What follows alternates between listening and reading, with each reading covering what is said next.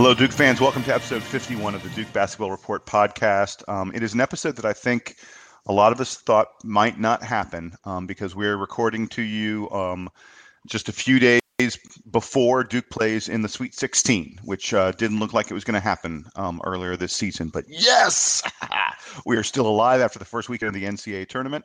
I am joined, as I always am, by my two partners in crime in Denver, Colorado. It is very, very early. We're doing this early on Monday morning. It is really early in Denver, isn't it, Sam Klein? Yeah. When I woke up this morning, there was a 4 at the front of my alarm clock.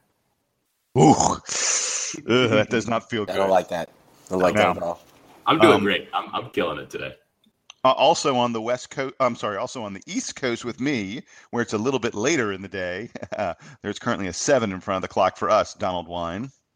It's still early. I don't care what number is in front. It's still early here. This is true. So guys, the first weekend of the NCAA tournament, God, it was great. It was awesome. We're going to talk in a little bit about, favorite game of the weekend. And boy, there are a lot, other than the Duke games, there are a lot of them to pick from. But we're going to begin with the business at hand, which is the Duke Blue Devils took care of business against the Yale Bulldogs. We beat Yale 71-64 in a game that was a laugher early on. I was loving it. I was having a great time. And then I started getting a little more nervous, and then freaking out nervous, and then we held on at the end. So, Donald, I'll tell you what, why don't you get things started for us? Tell me a little bit about the Yale game where we were winning by more than 20 in the first half and only ended up winning by 7, and it was a 3-point game at one point down the stretch. So the first thing I wanted to talk about was the fact that we came out hot. We came out on fire, actually. In the first half, we shot 61% from the floor and 60% from three. And that's great. That's exactly what you wanted to do to get a lead on Yale and kind of temper the momentum of the underdog story, right? Like you don't want the underdog to, feel like they have any chance of winning, especially early. And the home crowd, as I predicted, they had a home crowd. Yes, they did. And even the people who were there for the previous game, which was Wichita State and Miami, most of those people who stayed were cheering for Yale as well. But I think that was the key. We rebounded very well in the first half. I think the rebounding margin was 18-14 Yale, which Yale is one of the top 10 defending and rebounding teams in the entire country. So that was a good stat. The second half, we started missing shots, and we went absolutely ice cold. We shot 27% in the second half. Meanwhile, they took off, and they started hitting their shots. It wasn't like a run that really was very quick, but over the course of the second half, they had enough chance to catch up. And then all of a sudden, you're like, oh, my God, they're only down 3 points. And that's when America thought they could do it. But we somehow held it off down the stretch with free throws and great defending. We did very, very well. Shooting the basketball at the line, I think we were 14-16, which is great. You have to make your free throws down the stretch. And I think those are two of the keys of the game. There's other keys, but I'll throw it to Sam to see what he thought. Obviously, the Duke's hot shooting in the first half was what ultimately won the game because they built a lead that even though Yale managed to claw back most of it, never actually retook, right? And at halftime, I think I felt what Jason was describing was that giddiness, but at the same time being like, what are they gonna? Is Duke gonna score 100 points in this Yale team that we know has a pretty good defense and that is one of the best rebounding teams that we've faced all year? I didn't think that the quality of the game would turn so quickly, but I knew that the offense would slow down a little bit. I think that the defense also got maybe the guys got a little too confident. I think there were some comments from Kay after the game about how I'll pull up the exact comment. It was something about how this team is a house on a cliff, and we just hope that it doesn't rain. The margin for error here is really small. Obviously, Duke doesn't have that many guys they can sub in, and the defense, I think, got a little loose in the second half because the guys felt, we're up by 22 points. What's the worst that could happen? And it did happen. We saw it. Yeah, no, and we absolutely saw it. But then when they employed the 1-3-1 defense, I think that was really key for this team, and that's something that I don't think Coach K is going into each season being like, I can't wait to figure out when we're going to employ the 1-3-1 defense. It's not a normal Duke calling card. But when you have Brandon Ingram at the top of it, and when you have Marshall Plumlee playing in the middle of it, it can be very effective. And that's actually one of the reasons I was so worried about Plumlee going out with fouls late in the game, is that we were going to have Jeter playing the defense. And Jeter doesn't do it nearly as well as Plumlee does. Plumlee takes up space in the middle of the 1-3-1 really well. But I think that the star in that area was Brandon Ingram. His length forced Yale to make a bunch of bad passes. They were kept timid, and there were times when they broke it. But ultimately that defense was really effective in containing them. You know, it's funny at the start, at halftime, when we were winning by 23 points, it's 48-25. I sort of, I'll sometimes in my head, one of the ways I look at basketball is I'll say, okay, at this point, how many points is it going to take to win this game? Where are we going to get those points? And, are we capable of scoring that? And at halftime, I sort of looked at it and I went, God, they only have 25 points. I mean, we had not only dominated them offensively, but they had done nothing. They had done nothing on offense themselves. And I was like, you know what? If we get to 70, we're winning this game. And so throughout the second half, I was sort of in my head going, 70 is the number. Like, they're not going to score 45 points on us in the second half, I thought. So 70 was the number I was looking for. And we did, by the way, end up getting to 70, 71, in fact. But I was like, oh, my God, I don't know if we're going to get to 70. Our offense was really, really struggling. Donald, you brought up that we shot 61% in the first half. The number in the second half was 27%. I want to ask you guys, do you know how many field goals Duke made the entire second half? I do, but only because I was just looking at it. So maybe Donald can guess. I remember reading about this, or actually at the end of the game, because they mentioned that we had made 6 field goals in the second half. And that was with like 2 minutes left. So I don't think we made another one down the rest of the game. We did not. 6 field goals the entire second half. Grayson Allen hit a 3 with 17 minutes left in the half when things were still looking great for us. And then he had a little, a 2, a sort of not quite a layup, but one of those, sort of stretching layup that he hit with about 6 minutes left in the game. Other than that, all the field goals were Brandon Ingram. He had 4 field goals. He had a 3. 2 guys scored in the second half. I'm sorry? Only 2 guys scored in the second half. Mm-hmm. Wrong. Luke Kennard had 2 free throws. Oh. There you go. But yeah, Brandon Ingram had 14 of our 23 points the second half. Grayson Allen had 7, and Luke Kennard hit 2 free throws. We were hanging on by our fingernails almost doesn't do it justice. I thought Coach K, you were talking, Sam, about some of the stuff Coach K had to say after the game. One of the things he said after the game that I thought was really telling was he said, we've got 3 18-year-olds out there, and sometimes they just get lost in the amusement park. Yeah, that was a great line. I love that line, and it's very true. We are still an incredibly young team, as we pointed this out, time after time throughout the year, an unbelievably young team trying to get it done, and Grayson Allen, who's our undisputed team leader, basically didn't play last season as a freshman. So, I guess games like this are going to happen, but thank God for the first half. That was so much of a joy to watch. I mean, what Grayson did in the first half was absurd. He single-handed. There was a point with about a minute and a half left where he was beating Yale by himself. Yeah. Do you guys? I wanted to bring up one thing that was maybe a definitive negative in this game, just to talk about real quick, which was the offensive skill set that Matt Jones was displaying in the second half.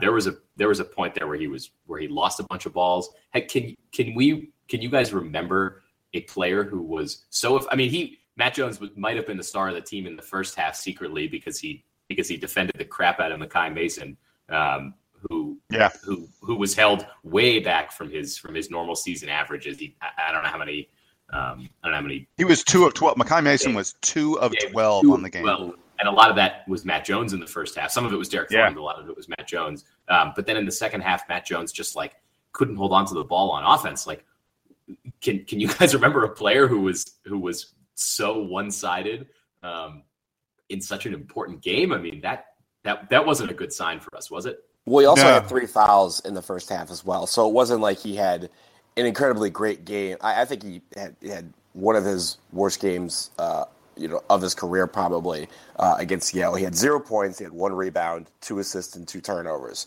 And I felt like in the second half, just like you said, it felt like it was probably like 20 turnovers because every time he got the ball, you almost were like somebody else take the ball so that Matt doesn't have to handle it. And it seemed like a lot of bad things were happening at that point. Let's not forget that this guy, is mostly playing point guard for us. Mm-hmm. I mean, especially in this game, which is also a conundrum. Yeah, for the most part, he and Derek Thornton were splitting time in this game, and it was a rough game for him. And Duke, there are a lot of Duke fans who are just killing him on the DBR and elsewhere, and it's unfortunate because this guy, the unfortunate part is that everyone sees offense and doesn't see enough defense. And Matt Jones deserves tremendous credit on a team, a Duke team that has struggled a great deal with defense. Matt Jones has been the defensive stalwart, and I'm glad we gave him the credit for what he did on Makai Mason. But he's a proud player. He is a good offensive player, as he's shown throughout the year a number of different times. A very good spot up shooter when guys like Kennard and Ingram and Grayson Allen are driving the ball and feeding him on the perimeter. I think he will have a big comeback game against Oregon. In fact, one of the ways I look at the game is I go, wow, MP3 had 2 points. Matt Jones didn't score. And we still managed, it's not like other than Grayson Allen, I don't think we shot like crazy lights out. I mean, we were still pretty good, but and we managed to win. Maybe we've got a game in us coming up now where Jones and Plumlee can lead us as they have on many occasions. And, did I just say? Hopefully, I was going to say, and hopefully in the next game, Matt Jones isn't tasked with bringing the ball up against the press. I wanted to mention one final note that was a similarity that I was thinking of during the game as this comeback was happening. Back in 2001, when we were in the Final Four against Maryland, we were down 22, and Coach K calls a timeout and famously yells at the team and says, "You're playing like you're going to lose by 40. Just play." And basically, his thing was, "Don't worry about the lead. Just chip away 1 point at a time, one possession at a time."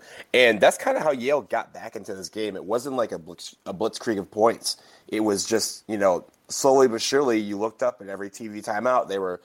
They were only down 19. They were down 15, and all of a sudden they were down 7, and then all of a sudden they're down 3, and you realize how did they come all the way back from that 27-point lead? And it was just that they chipped away, little by little, and didn't panic and didn't really get down on themselves, even with that big lead that everybody pretty much accounted them out. So I just want to end by giving credit to them because they kind of performed the way we would in that situation back in the day, just chipping away the lead and not really giving up on yourself. And they almost had a chance to really make some noise at the end.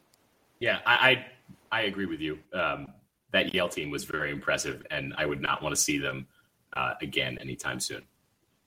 Hey, you know what, guys? Before we look ahead, I was about to say, hey, did I just segue us to the Oregon game? Before we look ahead to Oregon, I want to continue to reflect a little bit on the first 2 rounds of the tournament. The ACC, oh my goodness.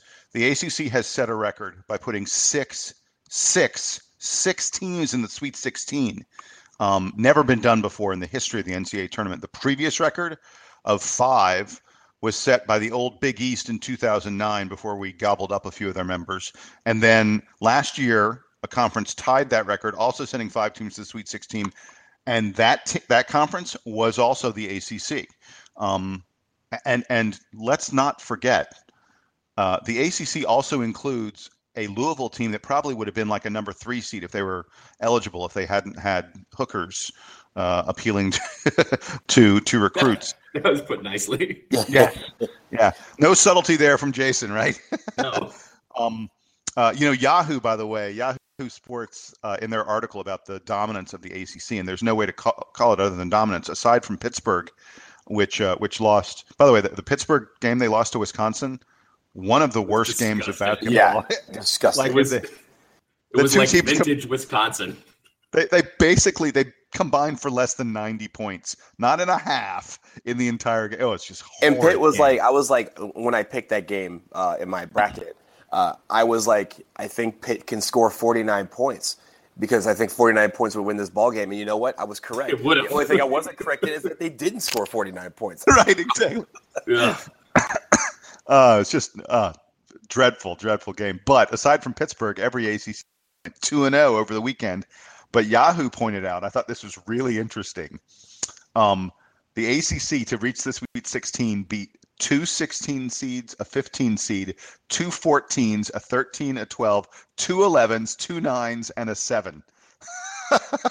So they didn't have the toughest gauntlet, but they still made it through. Yes. But right, it's worth pointing out, you still have to beat the teams in front of you, and that's what the ACC has done. I'm sure Michigan State would love to have beaten even one of those teams. Exactly. So guys, let's talk a little bit about the opening weekend. I'll ask the question, what was your favorite game? Or just tell me about one game that you think is incredible, and don't take Texas A&M scoring 12 points in 30 seconds. No, I'm kidding. Go ahead. Take whatever game you want. Sam, you can start. Which one was incredible? I was going to start with my comment about the ACC, which I sent to you guys last night, which is there are 6 ACC teams in the Sweet 16. There's at least one in each of the 4 regions. So my modest proposal is that if 4 ACC teams somehow make the Final Four, which would include Duke, it would have to include Duke. That if that happens, that they should just move the Final Four from Houston to the Greensboro Coliseum, and I'm gonna start a movement for that, which will probably promptly end when UNC loses to Indiana. So, I like it. That's a nice idea. That's a good one. I'll take the Indiana game. It was a really fun, high quality basketball game. And Kentucky just didn't have the firepower to outlast Tom Crean's Indiana team, who moves on to the Sweet 16 and gets to play UNC. I'm mostly picking it for the credit that I want to take for picking Indiana to get that far. I think that a lot of folks felt strongly about Kentucky, and that there was a little bit of a trend for folks across the country to take Chattanooga in Indiana's first game, and Indiana waxed the floor with Chattanooga. It was a 99-74 affair. Other than that, obviously, Jason wanted to talk about the Texas A&M UNI game, so I will let him do that.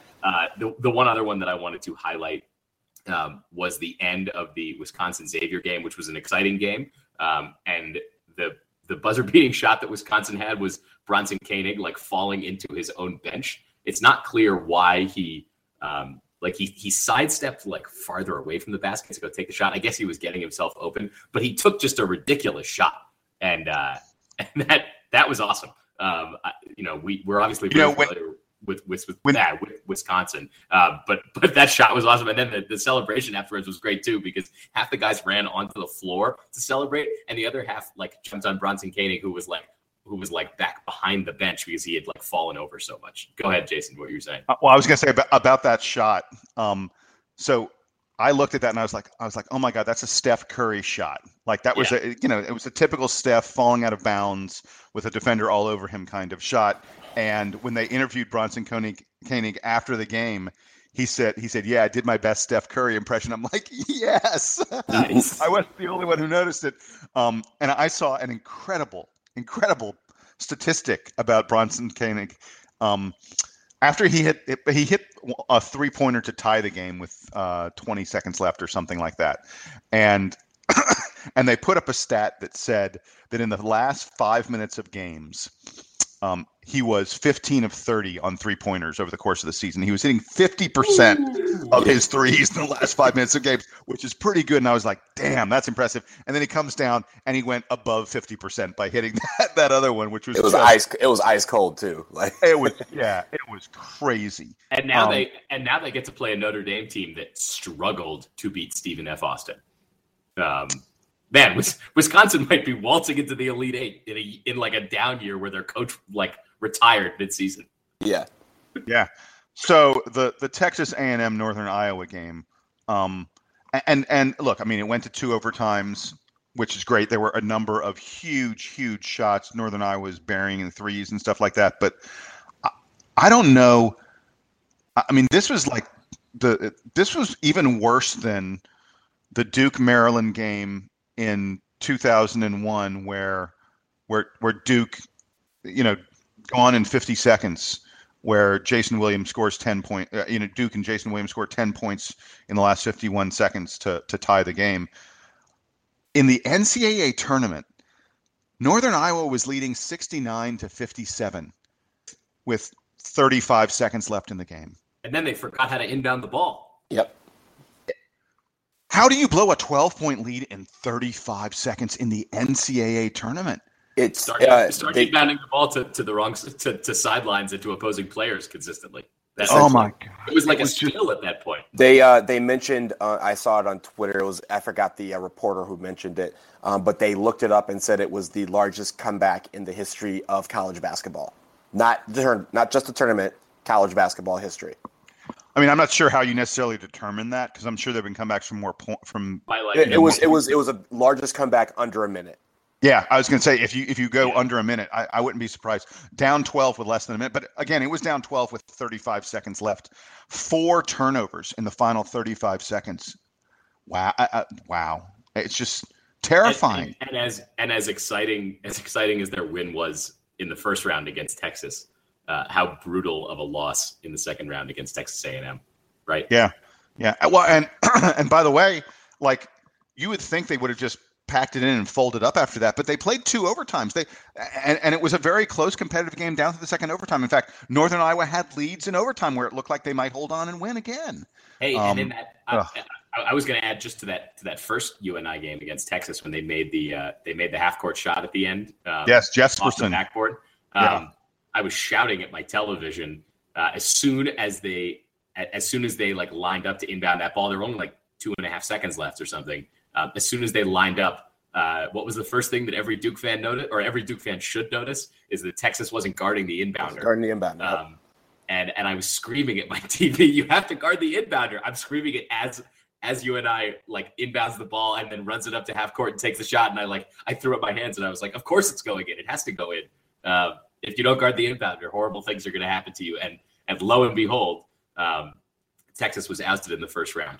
So you took one half of my favorite moment of the first round. And so it was, if you remember, it was late on Friday night when the UNI game happened. You're going to talk about the 2 games within 30 seconds. Within like 35 seconds of each other. Yeah. So my brother went to Texas, commiserations to all the Texas exes out there. So that happened, the half-court shot. And then not 30, maybe I think they said it was 2.5 real minutes later. St. Joe's was playing Cincinnati, and St. Joe's had just hit a 3 to take the lead by 2 with about 6 seconds left. Cincinnati drives the length of the floor, passes off to a guy who dunks the ball with no time left. They review it, and it's the most heartbreaking thing. The dude had a shade of a fingertip on the basketball as time expired when he was dunking it. So the basket did not count, and St. Joe's went on to win that game by 2. It's not even a tenth of a second. Yeah, I think it's like a half of a tenth. I mean, that 2.5 minutes. That 2.5 minutes is the definition of why there is nothing like March Madness. For just the fact that we were, people probably had games on their TV, 2 laptops, and a phone, and that wasn't enough, because every single moment of this tournament so far has had some breaking action that has made you want to go, what game do I put on my TV? What game do I put on my phone? What game do I put on my laptop? Why am I not split screening this? Because that was a point where we were split screening, and that was the only reason that we, me and my friends saw the ending of that St. Joe's game, is because we had a split screen on our TV. So that is the definition of madness. Like, everything happening at once, the ebbs and flows, the thrill of victory, the agony of defeat, basically by a shade of a fingertip. That is really why college basketball, the NCAA tournament, the first couple of days, they should be holidays, in my opinion, because nobody should be doing anything but watching. By the way, going back to the ACC really quickly, I just read something on ESPN that I forgot to mention earlier. You know, the way the NCAA determines how much money you get from the basketball tournament, how much money each conference gets, is by the number of games you play. The fact that the ACC has sent 6 teams to the Sweet 16 is worth more than $30 million to the conference, because each game is worth $265,000, and you get the money paid out over 6 years and all this other kind of stuff. And the ACC is guaranteed at least 6 more games. It's stunning. It's unbelievable how much last year and this year our success is going to impact the bottom line of ACC teams in terms of financial payout. $30 million because of the success of the ACC in this year's tournament. And by the way, no ACC team is matched against another one. We're probably going to put multiple teams into the final 8. Almost certainly we are, which is really cool. What do we think? We got anything else on this year's tournament so far? No, let's move ahead and look at next weekend, which is going to be awesome. Yes, and that means moving ahead and talking about the Oregon Ducks. Oregon, of course, won a very, very late night game against St. Joe's. They were actually down in that game. It was a back and forth kind of game. Oregon had the lead most of the time, and then St. Joe's took the lead for a while. St. Joe's was actually up by 7 points with 5 minutes left. It was like at 1 a.m. or something like that, and I'm not sure how many people were still watching, but Oregon then proceeded to outscore St. Joe's by 12 points in the final 5 minutes and notched the win, 69-64. It wasn't an elegant offensive game, not by any stretch of the imagination. But Sam, you know, I'll start with you. What can you tell us about the Oregon Ducks, the number 1 seeded Oregon Ducks, best team in the Pac-12 that Duke will be playing in the Sweet 16? Yeah, they were tough down the stretch, although I wonder how much more gas they had in the tank, just given that the game was being played in Spokane. So Oregon probably has to take like an hour-long flight to get there, and St. Joe's has to fly from Philadelphia to Spokane, which can't be fun. But Oregon is currently sitting at 12 in KenPom, which makes me think that they were a little bit worse than that before. And they're 43rd in adjusted defense and 11th on offense. So they actually profile pretty similar to Duke in that regard, in that the offense is a little better than the defense. Obviously, Oregon's defense ranks a lot higher than Duke's. But I was impressed with their ability down the stretch to get points in different ways.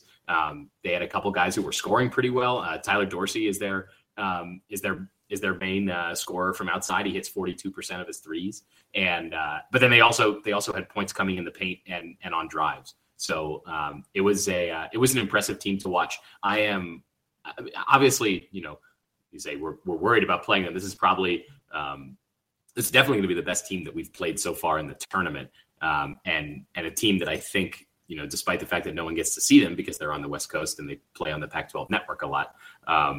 A team that would have been very competitive in the ACC this year, and it's a bummer that Duke has to fly all the way to Anaheim to get them.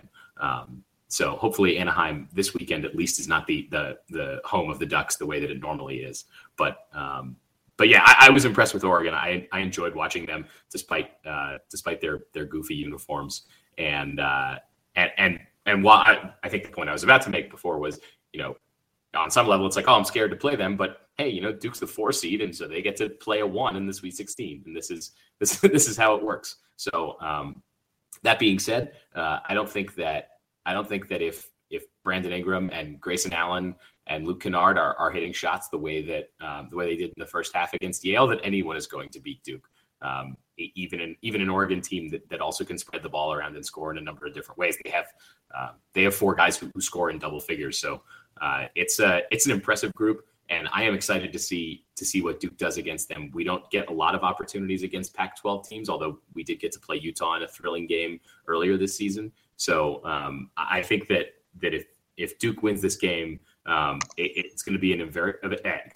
very impressive victory, and also one that is, you know, totally on the side of Duke playing with house money at this point, because we're playing a team that's seated higher than us. And in the Sweet 16, a place that I don't think a lot of Duke fans would have guaranteed that we were going to get to, especially given the matchup problem that Baylor or Yale was going to present to us. So I'm happy to be there, and I'm glad that Duke has an extra day and a half to prepare for them than they do for us. Donald, what you got on Oregon? So the first thing I wanted to mention is a quirky little thing that happened during their game last night against St. Joe's. If a lot of people recall and know about St. Joseph's mascot, their hawk flaps every moment of the game. It flaps for the entire game. Its wings. And Oregon, it's not a real hawk.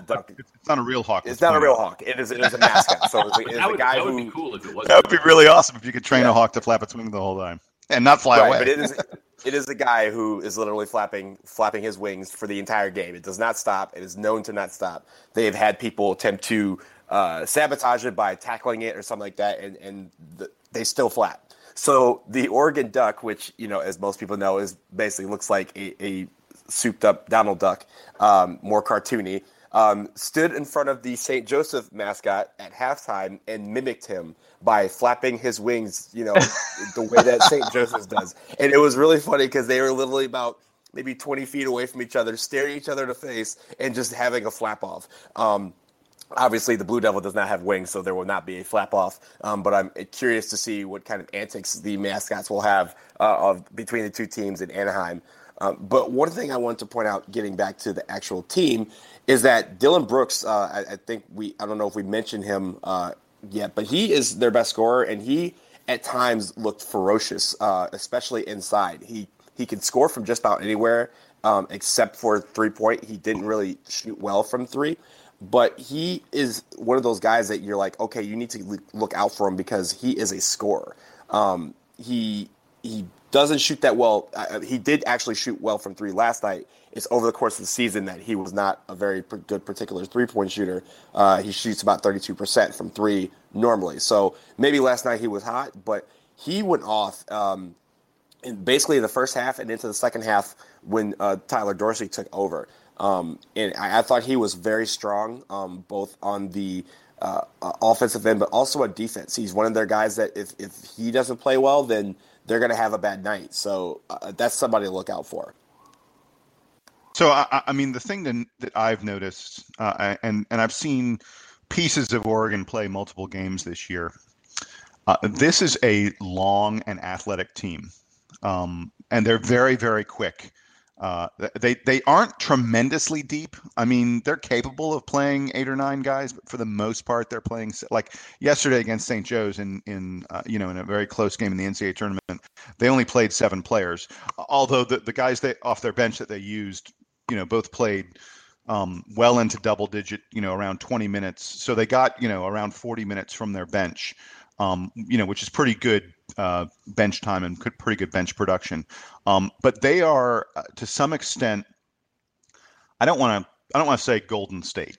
I don't want to say that they're the Golden State Warriors, but they're not entirely different from that because everybody on the team shoots really well. Everyone on the team handles the ball pretty nicely. They rebound collectively as a team. It's not the kind of team where there's you know, 1 or 2 guys who are inside and then some guys who are outside. This is a team with a lot of guys who do a lot of similar things and work together as a team really well. They're going to present some major, major challenges for Duke. There's a reason they're a number 1 seed. Now, I don't think their resume or their performance is as good as the other number 1 seed. So to some extent, and we mentioned this a couple of weeks ago when the bracket came out and we were, you know, looking at a potential matchup with Oregon in the Sweet 16. And we said, you know, this is not a bad road for Duke. I'll take the Oregon Ducks as our 1 seed all day long, but they're still a very, very talented team. Like everyone on the team shoots 3-pointers. It's kind of crazy the number of threes that they're willing to take, and it doesn't matter who's shooting them. I mean, Marshall's going to have to go out to the perimeter and guard guys on the perimeter because even they're big men. Or we'll have to employ that trapping zone defense highly effectively. Yeah, Chris Boucher, who's their tallest player, stands 6'10". Even he's willing to take a number of. He shot more than 100 3-pointers in the season. So they are entirely willing to put the ball in the hands of anyone in any position. They're very much one of these teams with a lot of interchangeable parts, and it's going to be really interesting, to see how we do against them. Duke has more than a puncher's chance in this game. I'm sure Vegas will install Oregon as, my bet would be, around maybe a 3 or 4 point favorite at the most. It'll be a very, very competitive game, I suspect. Duke's going to have to. We're going to have to shoot well. I'm not saying we're going to have to shoot the way we shot in the first half against Yale, because there's no way to do that consistently. Boy, I would love it if we did that. Yeah, boy, that'd be fun. But we're going to have to shoot fairly well. We're going to need contributions from Matt Jones and Marshall Plumlee more than we got offensively, at least in the previous game. But we've got a decent chance in this game. I wanted to add. I wanted to add one more thing. Yeah. One impressive thing about Oregon. Jason, are you okay there? I thought I heard some weird.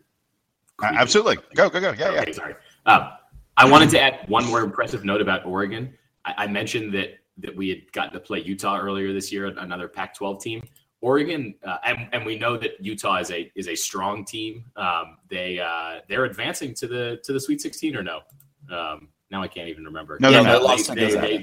They got creamed by Gonzaga. But Utah was a strong team.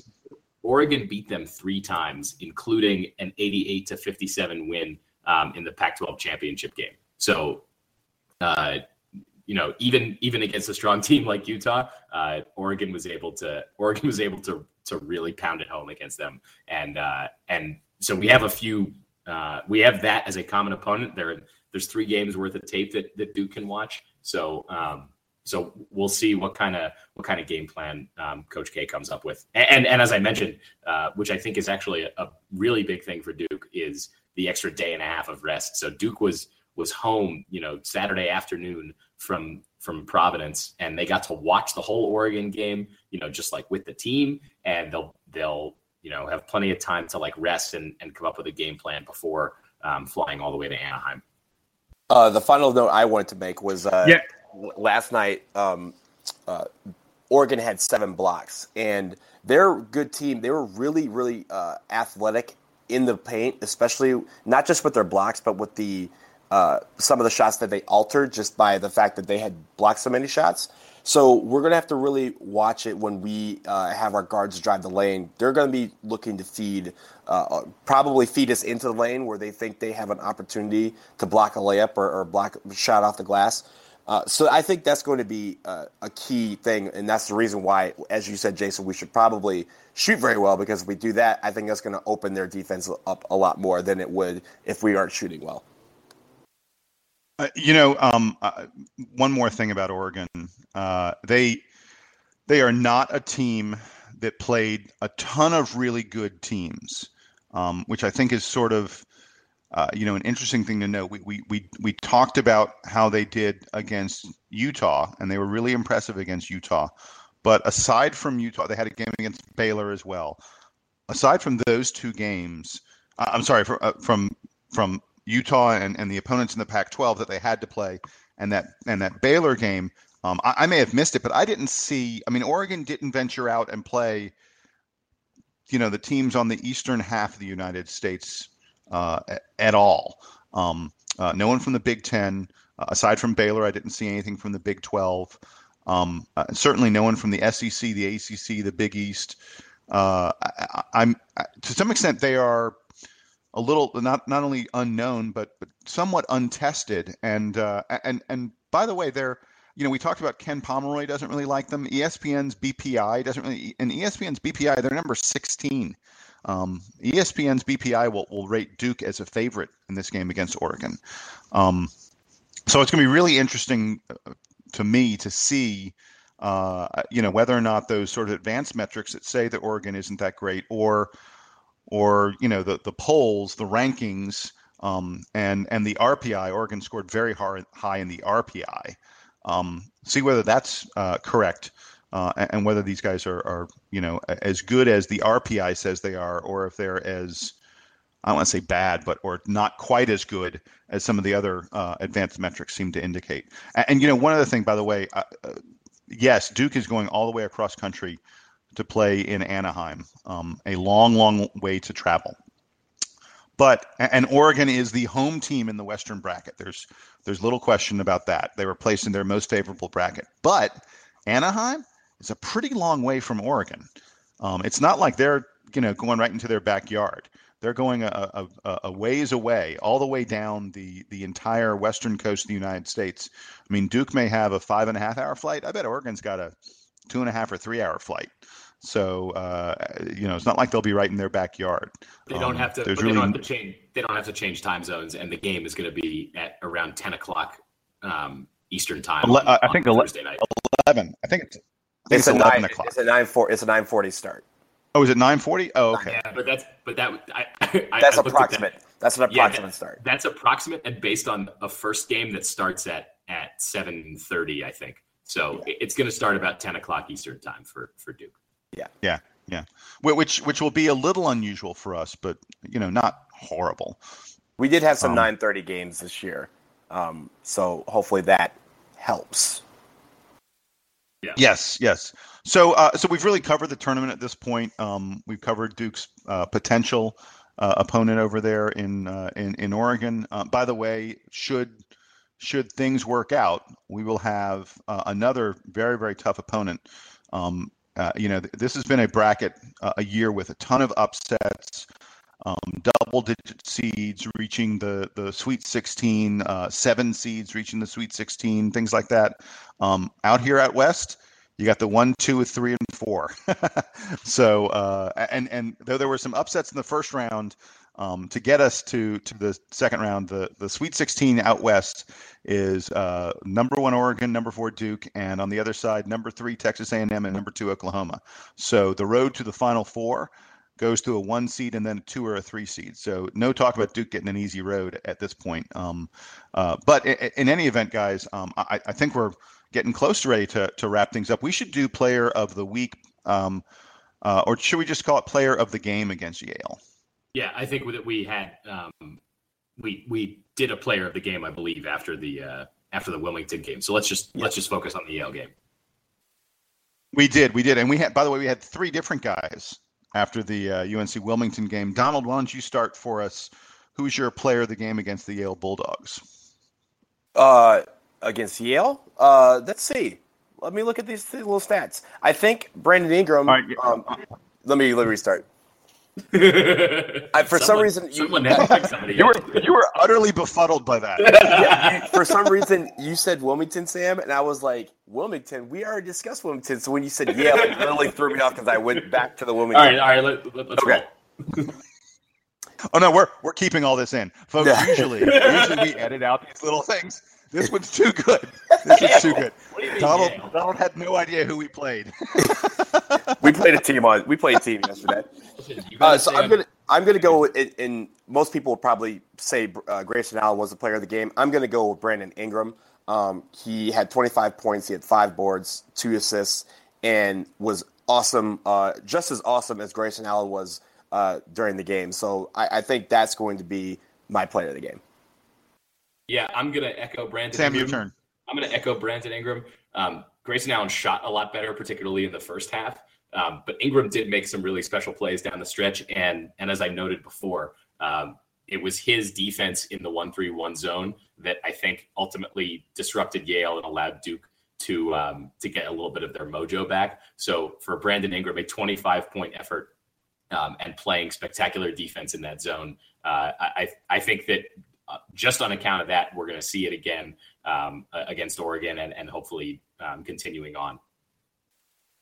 So I refuse to make it unanimous. I was going to pick Brandon Ingram, but I'm not going to because I don't want to make it unanimous. And I'm very happy taking Grayson Allen. I have no problem taking Grayson Allen. Duke obviously does not win that game if we don't get out to a 23-point lead in the first half. And the 23-point lead in the first half was largely on the back of Grayson Allen going into the zone and refusing to leave it for the entire half. He was hitting absurd shots, whatever he wanted to do. I'm sure the NBA scouts were salivating over what they saw. Yeah, he demurred a little bit in the second half, but played 40 minutes. So 5 of 7 from 3-point range, 10 of 15 from the field. he was our leader, as he is almost every game, 29 points. Grayson Allen is my player of the game against the Yale Bulldogs. Gentlemen, do we have parting shots? Sam, I will go to you first if you got some parting note before we wrap things up here. I love the NCAA tournament. That's it. That's all I got. Damn, you stole mine. Oh, man. Well, Donald, I wonder if he was going to say the same thing. I think we can make it unanimous. Okay. Yeah. So not a unanimous player of the week, but a unanimous parting shot. Yeah. Yes. It is a great time of year, isn't it? It's just a lot of fun. You know what? I'm going to do one more game. Seeing as we didn't name our, seeing as we didn't have big parting shots that took up a lot of time, we're about to wrap up. Guys, have a look at the bracket. Who's your Final Four? Now that we know the Sweet 16, who's your Final Four? And I'll give you all a second to look at the bracket. So I'll tell you mine to start with. I'm going to stick with the team I've been with all along in the West. People are going to hate me, but I've been picking Oklahoma from the start. So I'm still going to go with Oklahoma coming out of the Western bracket.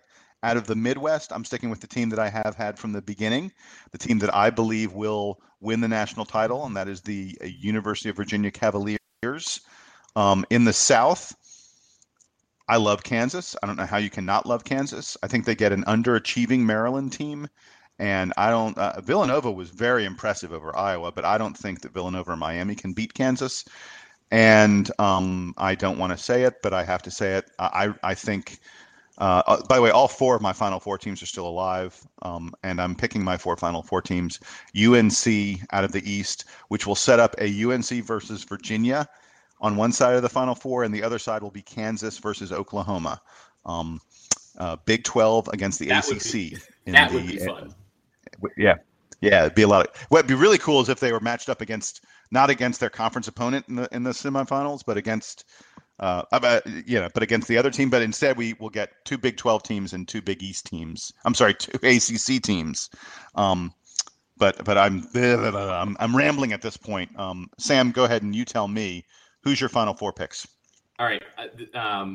I also have Oklahoma, which I believe is who I picked in the DBR challenge, as well as Indiana in the East. So I'm going to pick Indiana to upset North Carolina and then to take out the winner of Notre Dame and Wisconsin. I think that Indiana is going to be better, at least than those teams. It's the UNC game that'll be tough for them. I foolishly picked Cal to go to the Final Four, despite not realizing that like one of their coaches got fired for sexual harassment and their best player broke his hand, and so that was really stupid. They lost in the first round. My bracket is a total mess, even relative to most other people's total mess brackets. So give me Kansas because that's the team I should have picked all along. And then in the Midwest region, I think I'm also going to take Virginia. So I got Virginia, Indiana, Kansas, and Oklahoma. Although I would be happy for Oklahoma to get subbed out for our Duke Blue Devils. Donald, your turn. My turn. So in my bracket, I have 11 of my Sweet 16 still intact. I have 7 of my 8 Elite 8 teams still intact. And I have 3 of my Final Four teams still intact. And I have 1 of my 2 finalists still intact. I would like to thank Michigan State for being that other team. So in the Midwest, I'm going to go with Virginia since it's not Michigan State. I will stick with our Blue Devils in the South. I have Kansas in the South, I have Kansas. In the West, I will stick with our Blue Devils. And in the East, I have Indiana in the Final Four. So that would be one Big 12 team and 2 ACC teams and a Big 10 team. So I think that's hopefully how it goes for the sake of my bracket. But really, I'm just voting for anarchy. As long as Duke's not involved, anarchy can reign. I like it. By the way, Sam made mention of the DBR bracket challenge. Congrats to both of you. There are 68 entries in the DBR challenge. Donald, you are in 5th place, tied for 5th. And Sam, you are a scant couple points, or 1 point, I should say, behind him, tied for 9th place. What? I am in 39th. Yes. How did that happen? Because everybody. I don't know. I picked Cal to go to the Final Four. And here's the thing, like, I picked Michigan State, and I wasn't really mad at the and I picked Michigan State. Yeah, so there's a lot of people, like, I think you have a lot of points now that you can't get later. Like, of course, when we get to the Final Four, you know, some people who have more Final Four teams intact will have more opportunities to win points. And I think I'm in that bracket where I'm just behind the first place, but but still have more points possible than the other guy. Yeah. So Sam, can't have many points remaining. Right, Sam, you have 47 points so far. Your possible points, your total possible points is 99. Yeah, Donald has 48 points so far. His possible points is 148, and there are people still in the 170s in terms of potential points. Mm-hmm. So Sam, you look good at the moment, but I don't think it's going to work out for you long term. Yeah. No, by the way, I still have 161 possible points. I'm actually one of the leading guys in terms of possible points, but unfortunately I only have 41 actual points. I need a lot of things to work out for me. I think though, if Virginia wins it all, I've got a really good chance of winning this thing. So we shall see. We shall see. Awesome. So that's it, huh? Yeah, that's it. I got to go to work. All right, guys, thanks again for joining me. Duke basketball fans, thanks for joining all three of us on the DBR podcast, episode number 51. Sweet 16 coming up for Duke on Thursday, sometime around 10 o'clock or so. We'll be back with you after that game, hopefully to preview a Final Eight game against either Texas A&M or Oklahoma. Until then, I am Jason Evans, Sam Klein, and Donald Wine. Thank you for waking up early to do this podcast. Duke Band, thank you for waking us up early, and take us home.